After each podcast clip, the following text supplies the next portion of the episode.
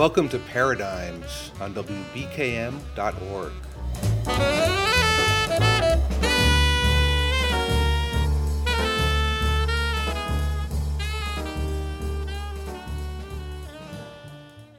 Good evening, Sunday, November 22nd. Hello, everybody out there listening. This is Baruch here with Paradigms.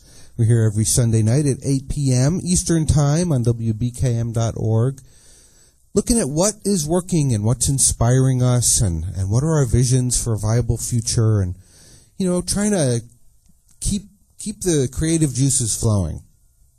It's a good thing to do. And I'm glad you're here with us tonight. We've got a really interesting bunch of interviews tonight. The focus on tonight's show is a few different modalities of uh, excuse me, of complementary health care. We're going to be talking with a Reiki practitioner and a massage practitioner and an acupuncturist. But we're also uh, looking at the issue of a different model for healthcare providing. Right now, most of us, uh, if we see a healthcare practitioner, it's someone in a in an office. Uh, there's a lot of money involved, whether you have insurance or not.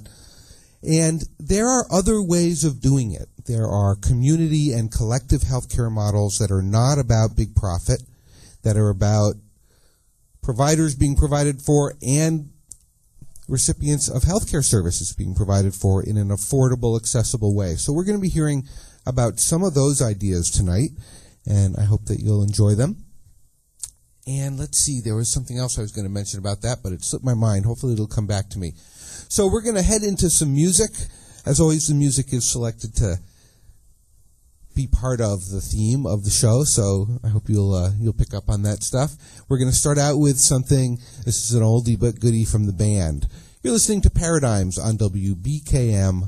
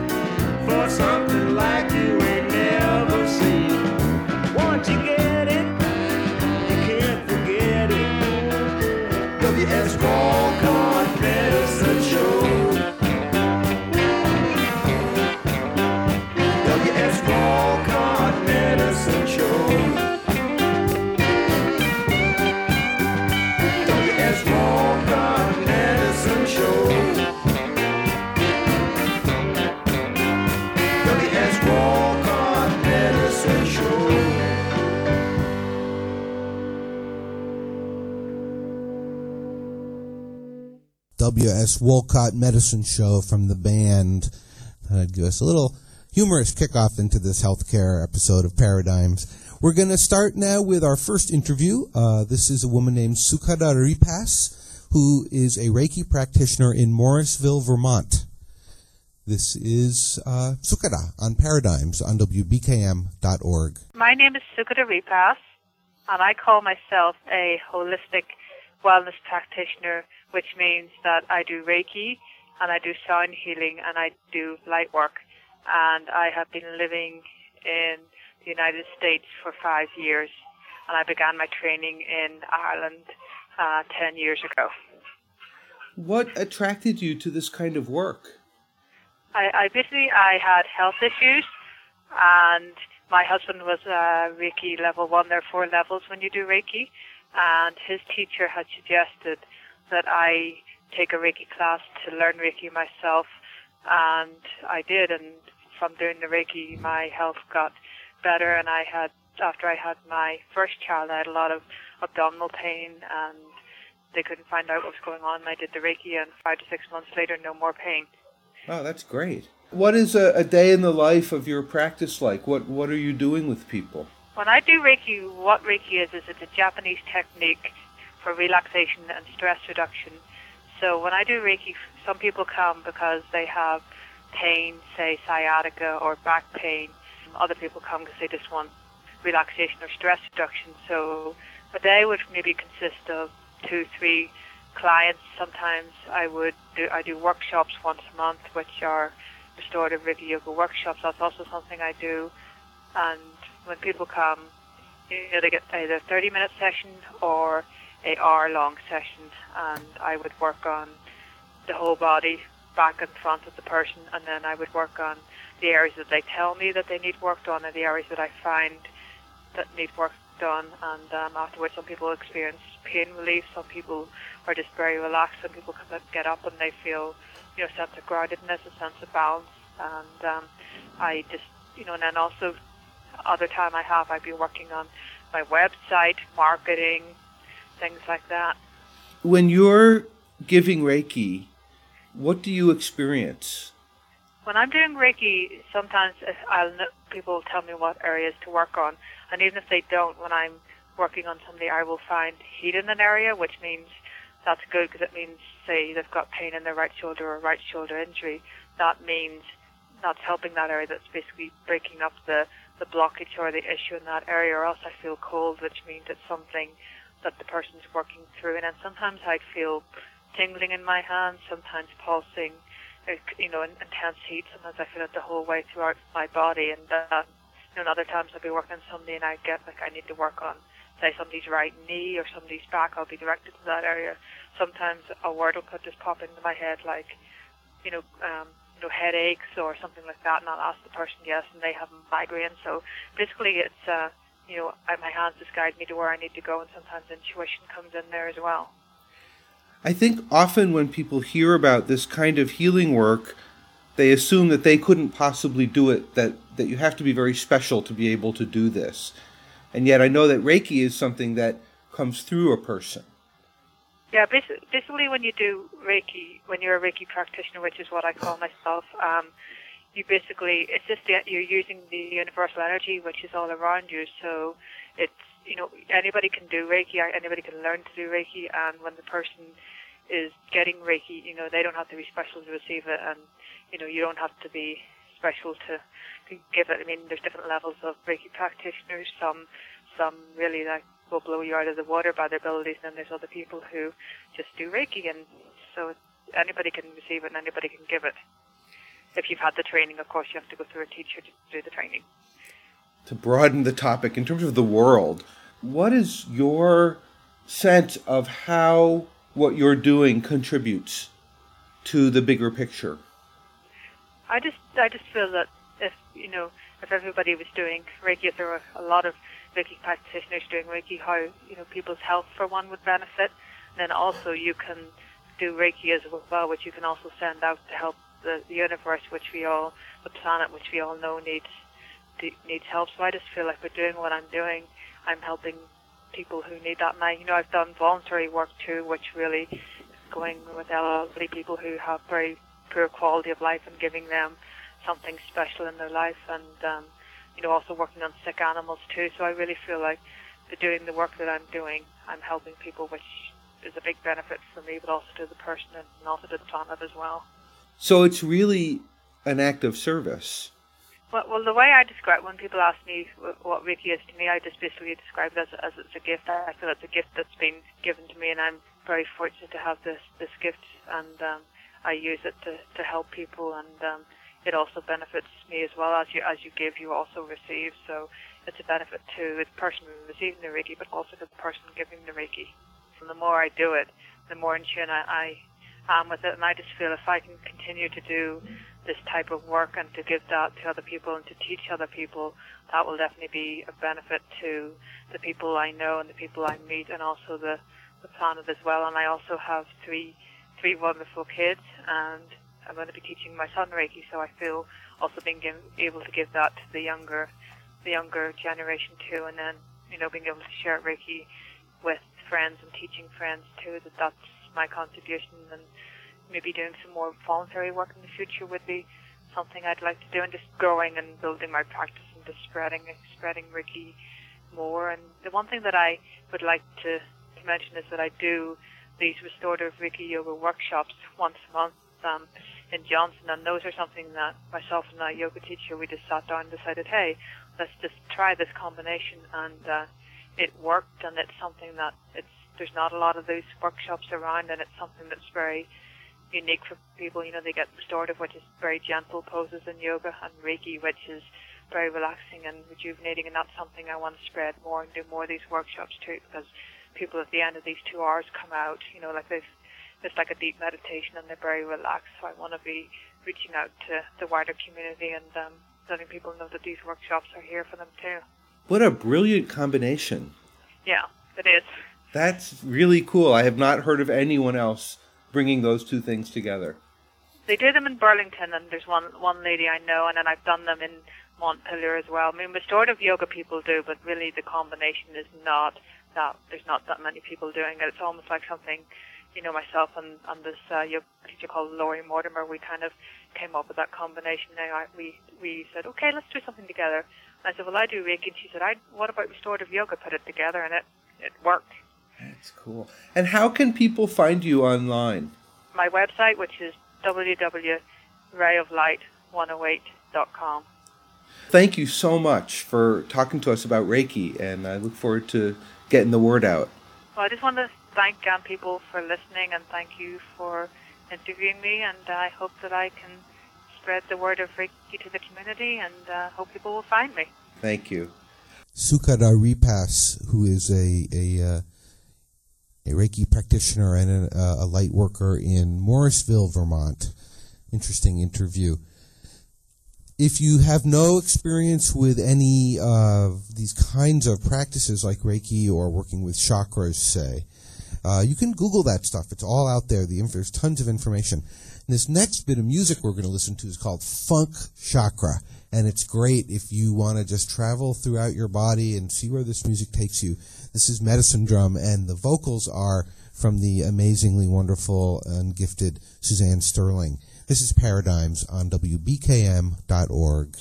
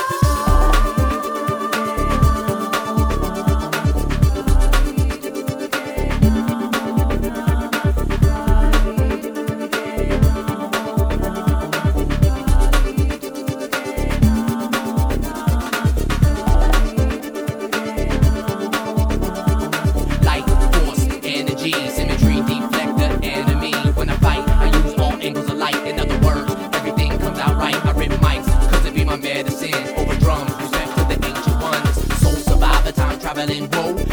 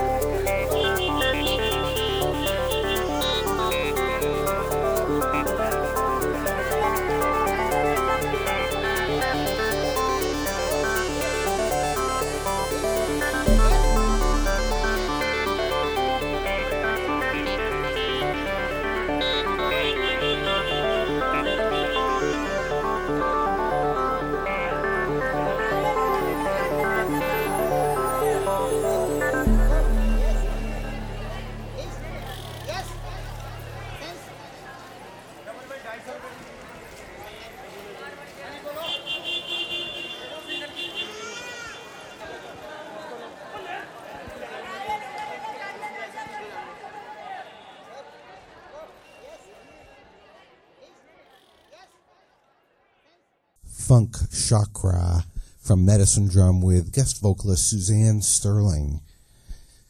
You're listening to Paradigms on WBKM.org. You can always find us on the web. We now have our own domain. It's paradigms.bz. P-A-R-A-D-I-G-M-S dot B-Z, as in Baruch Zeichner. Check that out. All our shows are archived there and available for free downloading as podcasts. They're in the iTunes store. There's a whole lot of great stuff there. Check that out. Let's go into our next interview on healthcare. This is uh, someone that I know who prefers not to use his name on the air, but he has some very interesting things to say, so we'll call him Mr. X. This is Mr. X on healthcare on WBKM.org. What are the projects that you're that you've done in your life that have to do with offering healthcare or a medicine or or healing space to people? Well, I guess there's a, you know a lot of different layers to that. My my practice, I'm a, a massage therapist and EMT, and and so my practice is on a donations accepted, not requested basis. So I kind of consider that a project in in providing low cost, accessible healthcare, and uh, I've also participated in a, a number of collective projects. Um, I worked in New Orleans at the Common Ground Clinic, and I've done um, street medicing at a few different mobilizations, as well as I'm involved with a, a local group that engages in education, a lot of education, and um, kind of right now focused on attempting to integrate a mutual aid, solidarity sort of perspective with the capitalist economy. They're trying to figure out ways that um, we can engage our, our personal ethics and still survive as practitioners and hopefully come out stronger for that, that struggle. Could you say a little more about the ethics part? as as a person who's who's chosen to confront privilege and my personal privilege and and the, the privilege that I, I come from and the economic system that I am forced to interact with. You know, my, my personal ethics lead me to provide care regardless of people's ability to pay the standard rate for that care. And so it creates a number of challenges as far as uh, how how do I survive and and and how do I maintain myself uh, in such a way that I'm able to provide competent, effective care. So, yeah, my my ethics. I mean, I, I, you know, I I firmly believe that everyone has the right to health care. It's not a question of, of money. Healthcare should not require wealth and so that's the that's the that's the sort of base that I've built my my practice around. I serve a lot of people who don't have access, who don't who don't get services in any way, um, much less complementary services like body work or herbal medicine or anything like that. And what different kinds of modalities have you been exploring since you started to get involved with healthcare? Well, both of my parents are healthcare providers, so on some level, I've been I've been bandaging up my friends after we played baseball and football or soccer down at the park since I was 12. But uh, I got my woofer when I was about a decade ago, and um, my wilderness first responder. And then some years later, I uh, I got my massage license so I'm I'm trained in Swedish myofascial and shiatsu massage and body work, but my my personal practice kind of I don't know integrates all of those into some sort of amalgam. I don't know really, really what to call it. I've been playing around with with herbs and educating myself about herbs for you know close to a decade now, and I'm not really uh, I don't consider myself an an herbalist, but I do know enough to be able to offer some of my clients or patients, you know, supportive ton- tonic herbs. Could you say something about the collective, your experience with healthcare collectives? Well, I've participated in a few different collective projects. Some were directed at very specific times or events, and so formed up for a brief period of time and then kind of faded away when when the necessity was done. Um, and some are longer term activities. In New Orleans after Katrina at Common Ground, I felt really blessed to be able to operate to provide care in a in an environment where I was not marginalized like I am by the conventional establishment. In my day-to-day practice, if I try to contact someone's primary healthcare provider to find out what's going on with them, maybe they have test results that I want, or uh, I, just want to have a conversation about how we can we can more effectively combine our knowledge and services for the for, for our patient.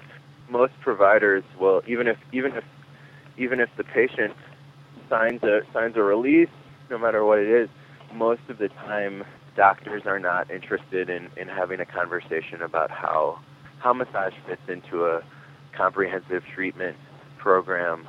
I kind of get pushed to the side or treated like I'm some sort of quack or something like this. Whereas in, in New Orleans, I was respected as a as a competent provider and a component of a, a holistic treatment program. So that was a that was an amazing experience. It was a, a tremendous privilege to be a part of, and an amazing thing to witness as far as what healthcare could be if there was like some sense brought common sense brought into it. Mr. X on healthcare talking about a different way of looking at how healthcare can be provided instead of you know having to have the money to get the care you get the care you need and you you pay what you can what a what an idea huh not exactly what is in the offing right now in terms of what's being uh, presented as healthcare reform and uh, it's a very different model We'll be hearing another uh, bit of interview from him, from that uh, that gentleman, in a little while. But let's get right back into music. This is uh, Robbie Robertson with a piece of music called Peyote Healing on Paradigms on WBKM.org.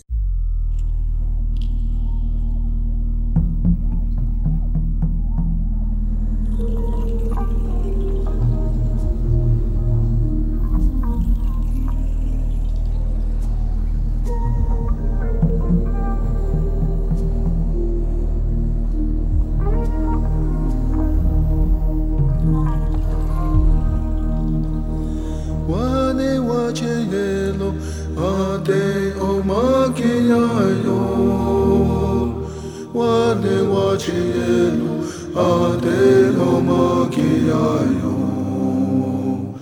Wane wache yelo ade o makiyayo We are no hene Ade mechi ho hene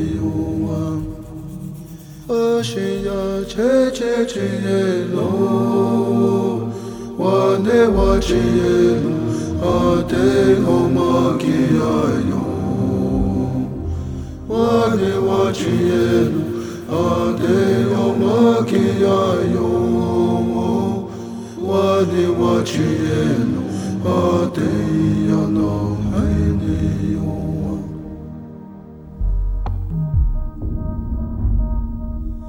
Which your name, which your name, which your name, which your name, which your name, which your name, which your name, which your name, which your name, chokoki, hello no more watching, ya no name, name, which your name. Which your name, wechonele wechonele wechone chakoki elona wawaji elano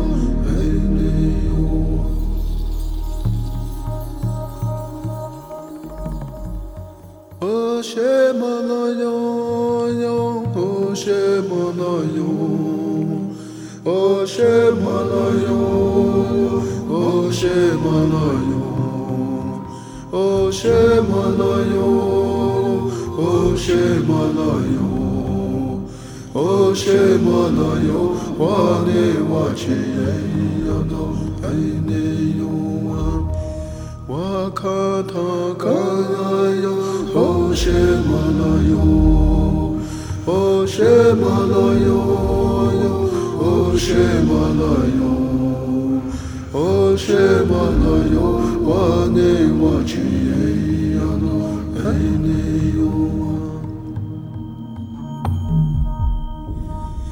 With your name, with your name, with your name, with your name, with your name, with your name, with your name, with your name, with your name, Chokoki, hello, no more watching, no, man, with your name, with your name wechonele wechonele wechone chokoki.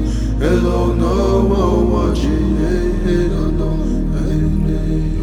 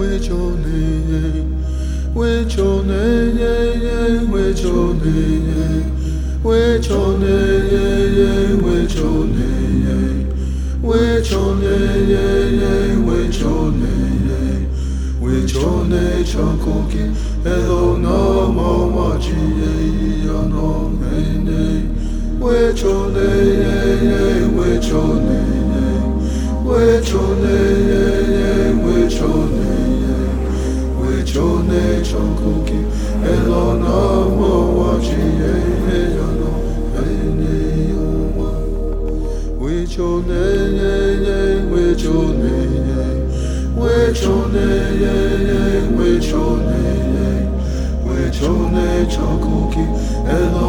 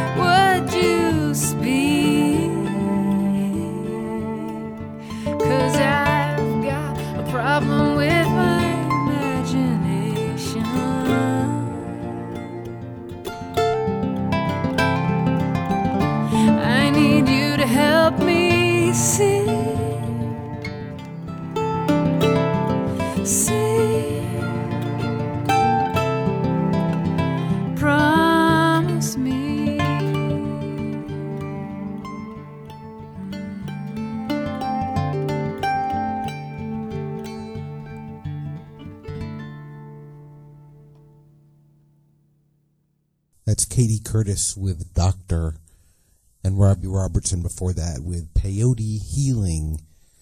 Let's listen to the next part of the interview with Mr. X on Paradigms on WBKM.org.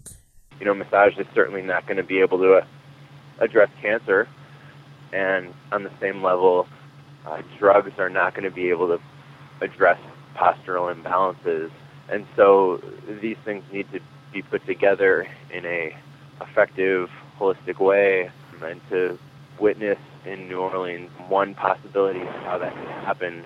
That inspiration has, has carried me through for a long time now. So since then, um, the past four years, I've you know tried to hold on to that and maybe begin to create opportunities for that same sort of idea to flourish. So right now, I'm involved with a, a collective that we're currently in the planning stages for some free clinics next year. So we're we're um, actively soliciting volunteers from all all sectors of the medical industry, from complementary services and energy medicine to MDs, RNs, and um, to to hopefully you know enact enact that same vision again for for brief periods of time when we're all able to be providers together. So in New Orleans, one thing that I was challenged by was uh, the way that, that that individuals get attached to their role. My perspective on being a provider is I need to work to make myself dispensable. If someone needs me consistently week after week, month after month, year after year, then I'm not doing my job. My job is to give them an opportunity to not need me. And in New Orleans, it, maybe not on a healthcare level, but certainly in an organizational way, it seemed like that was that was that was not maybe in the forefront of our organizational model as as much as I would have liked it to have been. So currently, the project where I'm at, we are focusing on ways to make ourselves useless or trying to create um, organizational models that that mean that one person is not indispensable for any job, that there are numerous individuals that can do any given role, and that we can train people into doing any of those roles very quickly. So to me, that, that fits a lot more with my personal perceptions of, of how uh, a really functional healthcare system would, would uh, function right. What would you suggest to people who are interested in finding or creating some kind of an alternative healthcare model in their communities? What would be a couple of things you would suggest to them? you do it.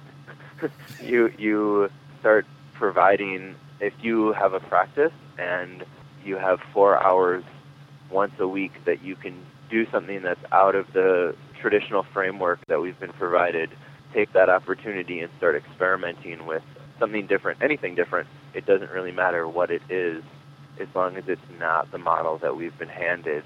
We're going to make a lot of mistakes. I mean, I make mistakes all the time, and uh, the problem is not making mistakes. Uh, the problem is not trying something new, and and learning from whatever it is that you do try.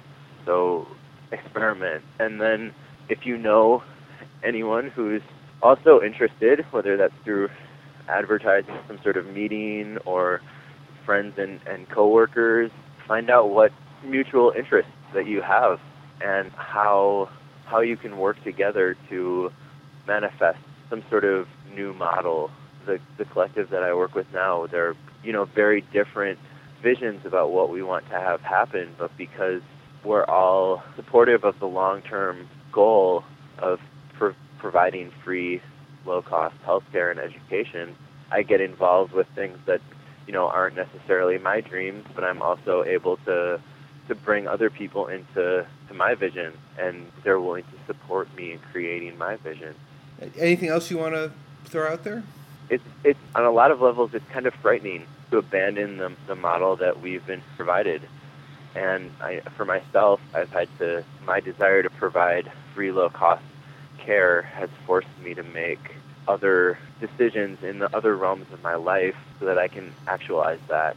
And so don't don't let that fear turn you off. If that fear means that maybe you can only only do it part time or a little bit a week so that you have enough regular practice to pay the bills or whatever it is, go for it. Stick it out right there because that that in itself is an amazing thing to do to offer any sort of service for free or low cost in this sort of climate. And then once you once you start getting in touch with that fear and allowing it to inform where one directs that desire to provide free care or low cost care accessible, there are opportunities present themselves in amazing ways and you don't have to go on some doctors without borders trip to, to find people who are very much in need and very grateful.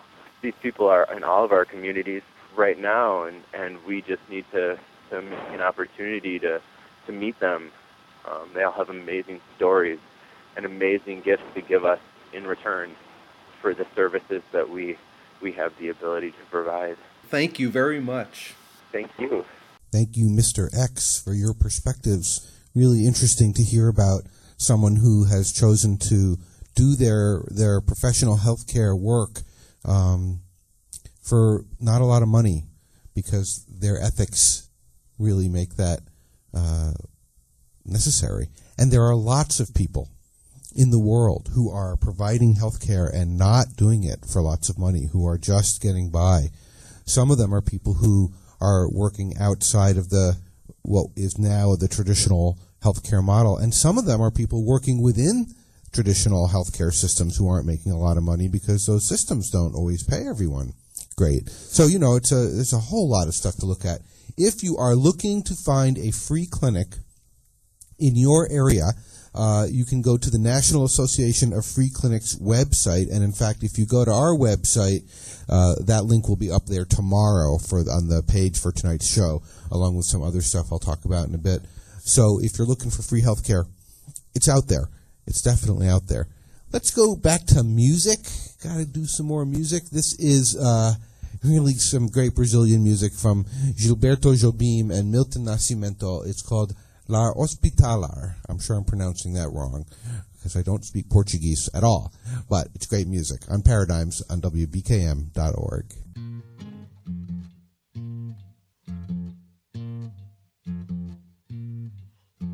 Eu que empunho armas feitas de poesia e som. Eu que testemunho dramas da canção fugaz. Eu que experimento quanto a fantasia é bom. Alimento para a paz.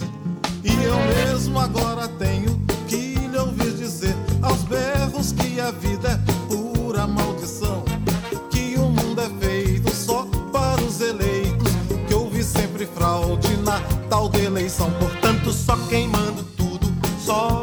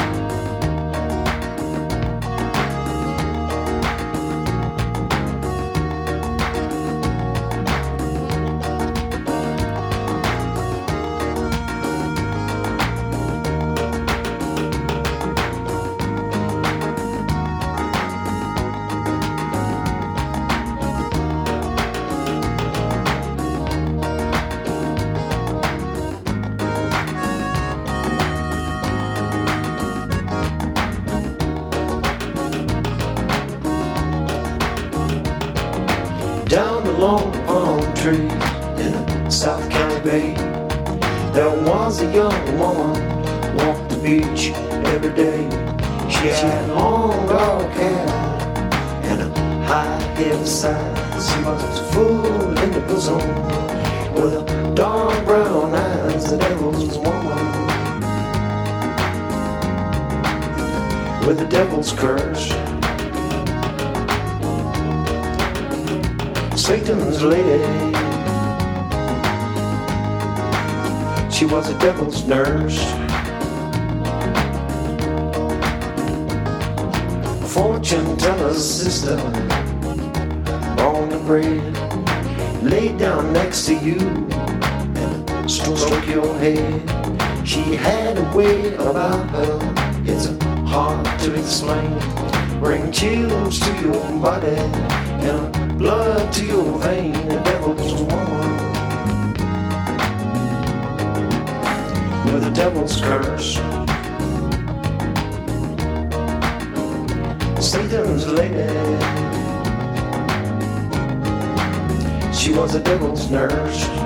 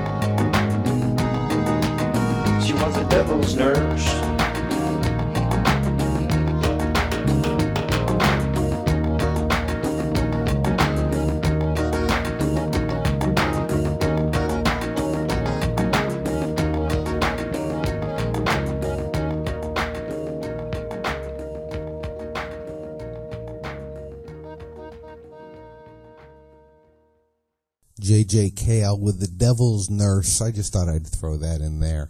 And before that, La Hospitaler from uh, Jobim and Nascimento. Love, love their music. Really, uh, Brazilian music, boy, it's just mm, got all that movement to it. All right, we've got one more guest on tonight's show. We've got two sections of interview from Pamela Howard, who is an acupuncturist residing and practicing in the Baltimore area. Let's hear what Pamela has to say. You're listening to Paradigms on WBKM.org. My name is Pamela Howard, and I am an acupuncturist. I am actually in my first year of clinic in acupuncture school, so I am as of yet ungraduated. Um, but I will be licensed and operating within 18 months. But I am already practicing acupuncture through my school, which is called Tai Sophia in Laurel, Maryland. And what drew you to acupuncture as opposed to, say, massage or becoming a surgeon or any other kind of healthcare practitioner? I started out after I graduated from school in marketing and uh, went through some period of time in a university setting getting my PhD. And had the chance to work at Capital One for 10 years, which was fabulous. And I learned that I did not want to work in the corporate environment. I always read books about healing. What version of healthcare do I want to go into? I thought about massage, I thought about chiropractic. My brother in law, who's a, a surgeon, asked me if I didn't want to go to medical school, and I realized I did not want to go to medical school. In, in my view, people who are traditional doctors look at you know very tiny portions of each being, and they kind of look at the wholes. They look at where things are going wrong, and they look at specific systems, and they make their diagnosis from their specialty. I didn't want to look at the wholes. I wanted to look at the wholes, W H O L E S. I wanted to look at the integrated way that the energy flows through the body. The way that the study of acupuncture came to me, I'd never thought of it, and I was really looking to make a change. And I spent some time meditating this one day. I was actually very sick, and I was at home, and I was ready to make a change, and just looking for the direction. And after that day of meditation, the next day I woke up and it felt so good that I stayed home another day from work and went into the garden. And the word acupuncture just fell into my head, and I don't have any other way to say it other than that. It literally just dropped into my brain. So I looked into it and realized that it was a perfect blend of hands on practical healing where it could make a huge difference. And I will say I am a Reiki practitioner and I've I've done other kinds of energy work, but I find that acupuncture can move energy in a way that I haven't been able to do it with other forms of healing. And when we were uh, preparing for the interview, you very eloquently described wanting to talk about sustainability for practitioner and for patient and within the healthcare system. I, I'm very interested in what you have to say about that. So I have been looking into community acupuncture. I don't know if you're familiar with that or not, but assuming that perhaps not everyone in the listening audience is. Um, community acupuncture. Well, I'm going to start by talking about the way that acupuncture is traditionally practiced. There's a an acupuncturist. The client to the acupuncturist. Often there's a one-on-one hour-long session that's private, where the person is on the massage table, and um, they may be in different states of undress, and that's an expensive model. And acupuncturists charge anywhere from seventy dollars to two hundred dollars for that one hour, which may or may not be covered by insurance. It is more often than you know ten years ago being covered by insurance, but you can't really count on that because you know it depends on the person's individual health care plan and whether they even have health insurance. There's another model that has been pioneered out in, in uh, Portland, Oregon, and it's called community acupuncture. In this model, instead of it being one practitioner and one patient for an hour, it's a room where you might have, you know, upwards of nine recliners or tables, and the acupuncture needles are placed in the regions that are from the elbow to the fingers or from the knee to the toes, meaning that most people do not have to undress. So it can be done in a more public setting. By having a higher volume, the acupuncturist can charge less, so the fees become something like fifteen to forty dollars per treatment. Does that make sense? It makes total sense. I I uh, was fortunate enough to work with uh, Acupuncturists Without Borders in New Orleans some years back, and you know they had people sitting in chairs out on the street, and they were doing ear acupuncture, and they would do as many people at a time as were there. Sometimes there were ten people. Yes, and in fact, we've been trained in that model. If it's um, the NADA model, which I'm trying to remember, I believe stands for the National Association of Detox Acupuncturists. I might have the acronym wrong. There's many ear modalities. The ear itself, the surface of the ear, is a tiny little hologram of the of the human body, upside down. So there are points just within the ear that represent the entire body. And there's five in particular that the NADA acupuncturists use for addiction treatments, for stress and trauma. And I read recently of the same points plus a couple more being used in cancer treatments to increase immunity in the cancer patients. So it's the same five that the addiction specialists use plus two or three more. It's pretty powerful stuff. I experienced it as very powerful. Was this in the wake of Katrina? Yes, I was volunteering at a clinic called Common Ground. It was founded after Katrina and it's still there, and here we are, well, four years later. And I believe that Acupuncturists Without Borders still goes to the clinic periodically and, and provides service to, to clients. And that's, I think, for me, one of the powerful things about acupuncture when I started to read about it as I was deciding where to take my life. I could literally take a hardtop cooler that has different supplies in it, and somebody could sit on that cooler, and all I need are some um, alcohol swabs just to make sure that the area where I'm putting needles is clean. The needles themselves are single use, sterile. They come in a package, you open it, you use it, then you put it in a sharps container. So there's all kinds of safety precautions that are used with the needles that make it incredibly safe in a trained acupuncturist's hands. And it's very portable. I've got a little toolkit that I can carry around with me, you know, the, like a tackle box for fishing or like a kid's lunch box. You know, everything I need can fit in that box. That's great. You can practice anywhere. Once I am licensed, I will be able to practice anywhere. Now, keep in mind that the way that the licensing regulations are written, there's no one national law. So when, when we say anywhere, it's all but those six states that haven't approved the NCC AOM exam, the national licensing exam, as criteria to practice in their states. And California has slightly different rules than the rest of the country. But yes, in theory, where permitted by local regulations, I can practice anywhere. And that's just the beauty of acupuncture. We practice with people who are on the streets of Baltimore. They come in to a place that we call Penn North. It's at the intersection of Pennsylvania and North Avenue in Baltimore.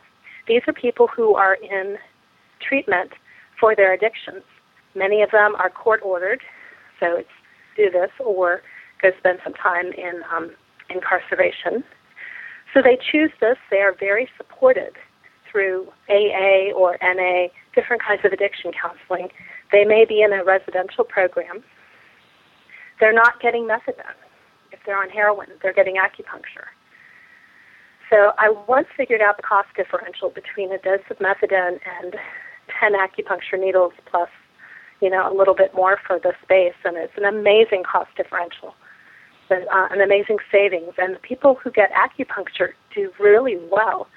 So this treatment um, by the NADA, which has been Michael Smith discovered the protocol working in Lincoln Hospital in New York some in 1980 perhaps. And they find that this is really good for all kinds of addictions, whether it's alcohol, any kind of drug, cigarettes, even caffeine and sugar. So, and the people get a daily treatment five days a week, and it it does work to reduce their cravings to the extent that they don't need a methadone. And, And that's done in a very low tech environment. We have folding chairs, you know, 1970s carpet. People sit in a series of circles, you know, however many chairs we need in a room for the number of people we have. It could be 40 or 50 people. We've got all these volunteer practitioners who come in, put 10 needles in each person just in the ears, and we leave them with very gentle music and semi darkness so that they can meditate. And that's the program. Pretty low tech. Pamela Howard. We'll hear the second part of our interview with Pamela after we listen to some music. Just wanted to let you know that on the page for tonight's show, there will be a link to the Community Acupuncture Network and the National Acupuncture Detoxification Association. So you can check those out, as well as links to uh, Sukhada's website and Pamela's website and the National Association of Free Clinics website. Let's go to music. This is Johnny Clegg on Paradigms on WBKM.org.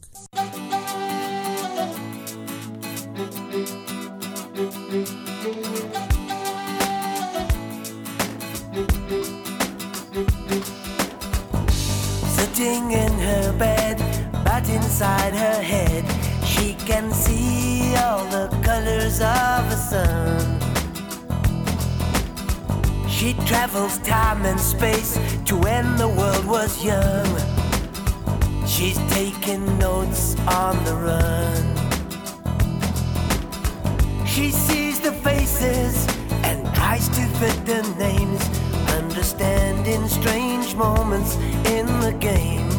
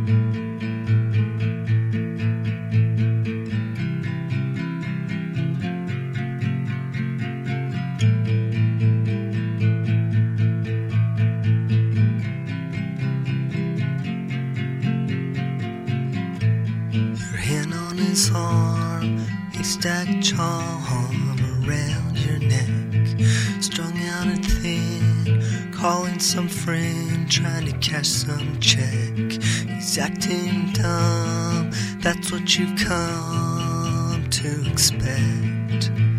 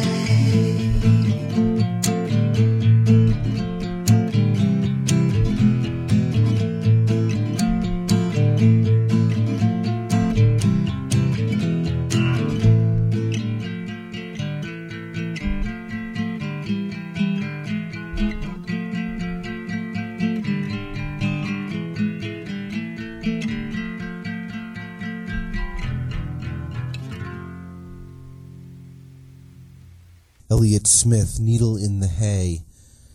There's an artist whose life was ultimately cut short by the use of needle drugs, and uh, Johnny Clegg with Touch the Sun before that. I like there's a sort of poetry to the idea of people who have been addicted to needle drugs getting healing from acupuncture needles. I like that.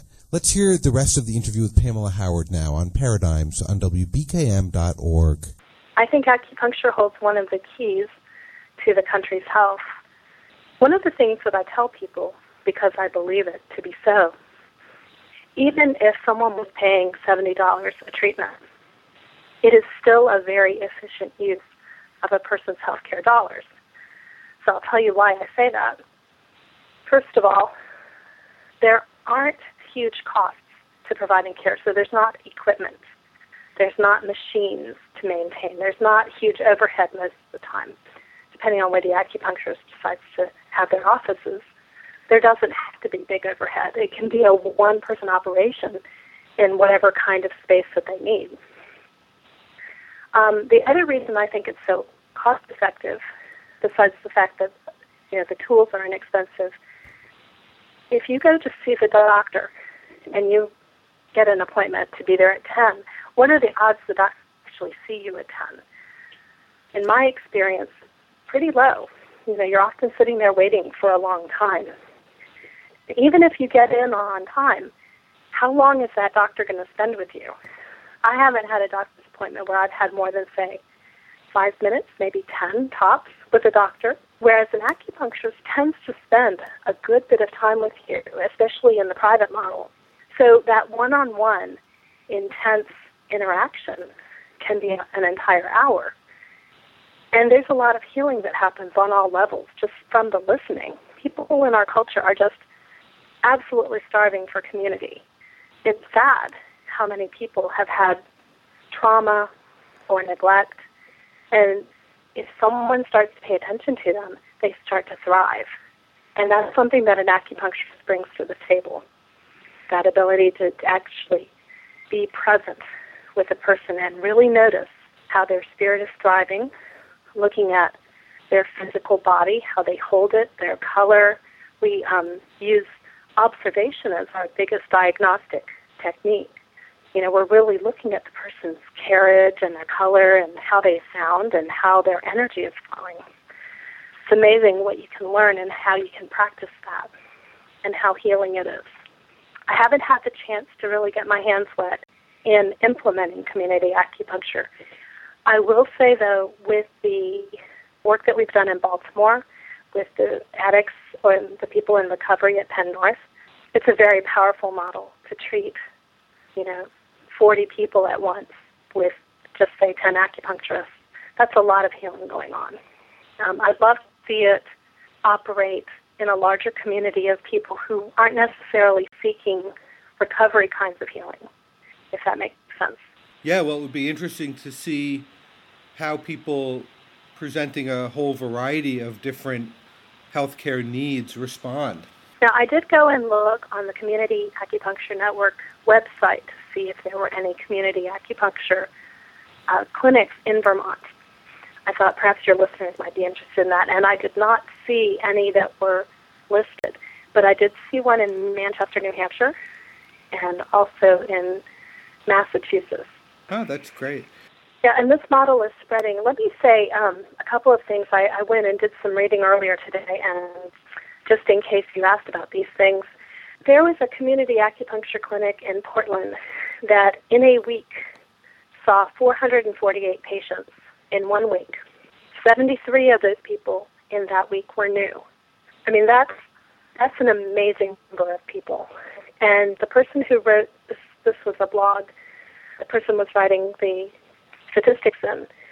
They said it's hard to find statistics on acupuncture because there's no place that collects them, but there's a school where this person went to school called OCOM, and that's more people, if you extrapolate these numbers, than that big school with all their resources are treating. And that's an amazingly profitable model if you have that many people. The other thing I'll say about acupuncture is the way that most acupuncturists get their patients is not through marketing in the commercial sense, it's through word of mouth. So think about those 73, 73 new people in a market that already had um, coming every week, 448 minus those 73. That's a market that you could say is getting kind of saturated, but there's still 73 people who hadn't had acupuncture at this particular clinic before. So that's an amazing growth model. The other thing on the working class acupuncture website is a blog post about recession. What recession? We just opened a second clinic. So this is something that's thriving in these uncertain economic times. And again, you don't need a lot of overhead to do acupuncture. Sure, you have to have needles. You have to have the ability to have a clean uh, situation so that you you know you're needling safely. But that can be done almost anywhere. If you can just create a little bit of space, you can create the kind of clean conditions you need to do acupuncture safely. You need to be able to wash your hands or to use hand sanitizer. You need to be able to wipe down the spot where you're going to put the needles in with an alcohol swab. And the needles themselves are always sterile. So it's a very, very safe, very low tech. I mean, heck, you don't need electricity to do acupuncture. You, you can just do it out in the middle of the field as long as you have light and, again, enough ways to, to get everything to the point where it's clean enough so that you're not getting anyone sick, which is pretty easy. There are so many people who need work. And if there was a way to get a lot of people trained in this, it would it would certainly solve a number of problems at once in terms of providing livelihood and providing effective, uh, low cost health health care. When we were talking about the NADA training, the, peop the training for addiction, mm-hmm. certain kinds of social service workers are eligible to get this training just to do the five points in the ear that is good for addiction. That's, I think, a weekend of training. And they're not learning acupuncture so much as they're learning this is where you put these five needles. So, you know, it's very much of a formula. A formula that's so powerful that it's used, um, again, I believe nationally, if not internationally, to help people with addiction. And as I said, I believe it's going further than that because there's a protocol that's very similar to increase immunity for people who have cancer. And then also there's some protocol that the military has, and this is just the ear. Can you imagine? I mean, you can almost always get to a person's ear, no matter how bundled up they are. It's a very accessible and inexpensive model. Maybe some folks who are listening will will jump on that and contact NADA and uh, get themselves trained. They have an excellent website that tells all about it.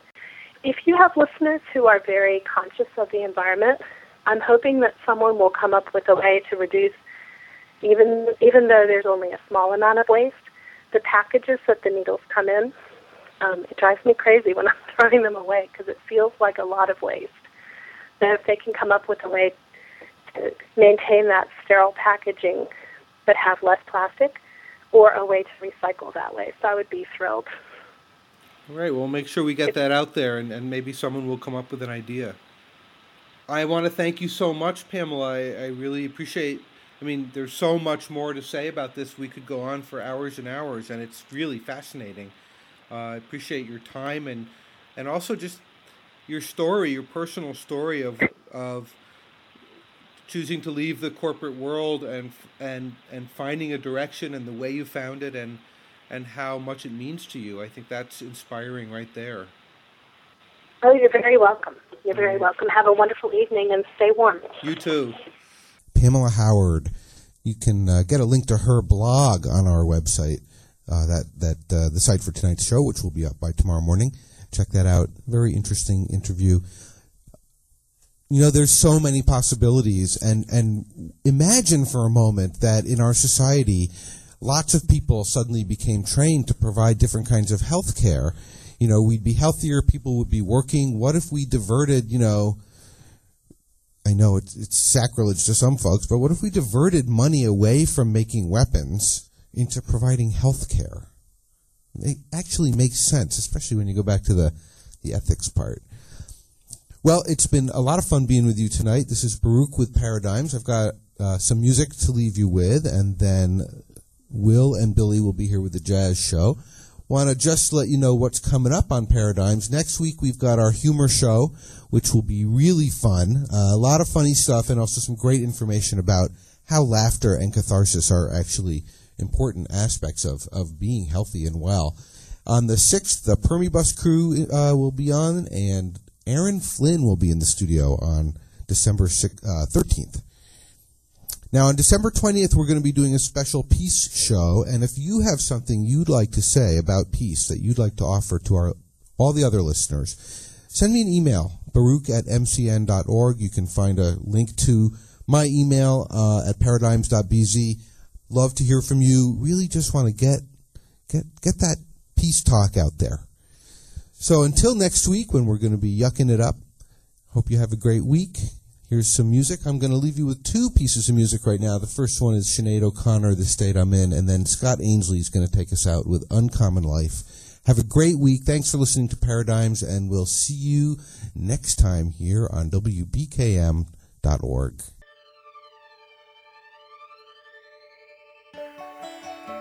I'm circling around the sun, hoping for a chance to see you who above everyone to rescue me from this heat.